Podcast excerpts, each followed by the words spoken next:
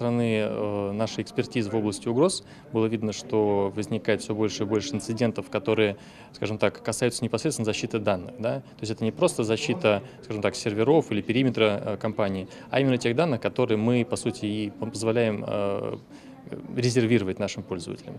Вот. И изучив разные возможности того, как мы могли бы эту защиту предоставить, э, и проконсультировав с нашими, сотруд... ну, с нашими клиентами и имеющимися у нас экспертами, вот, было принято решение использовать комбинацию технологий. Вот. И как раз в этом году мы выпустили Acronis Active Protection как технологию в наших бэкап-решениях и для пользовательского рынка, и для корпоративного рынка.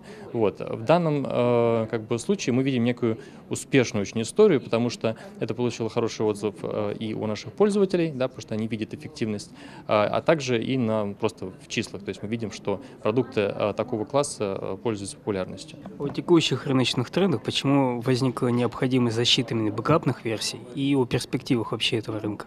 Да, ну, защита именно бэкапа, скажем так, она возникла вслед за тем, как злоумышленники начали совершать все больше и больше атак, в том числе на бэкапные решения и на файлы с резервными копиями. Да, потому что никакой как бы ransomware не может получить выкуп, если он знает, что у пользователя осталась копия данных. Поэтому именно это является, наверное, основным драйвером.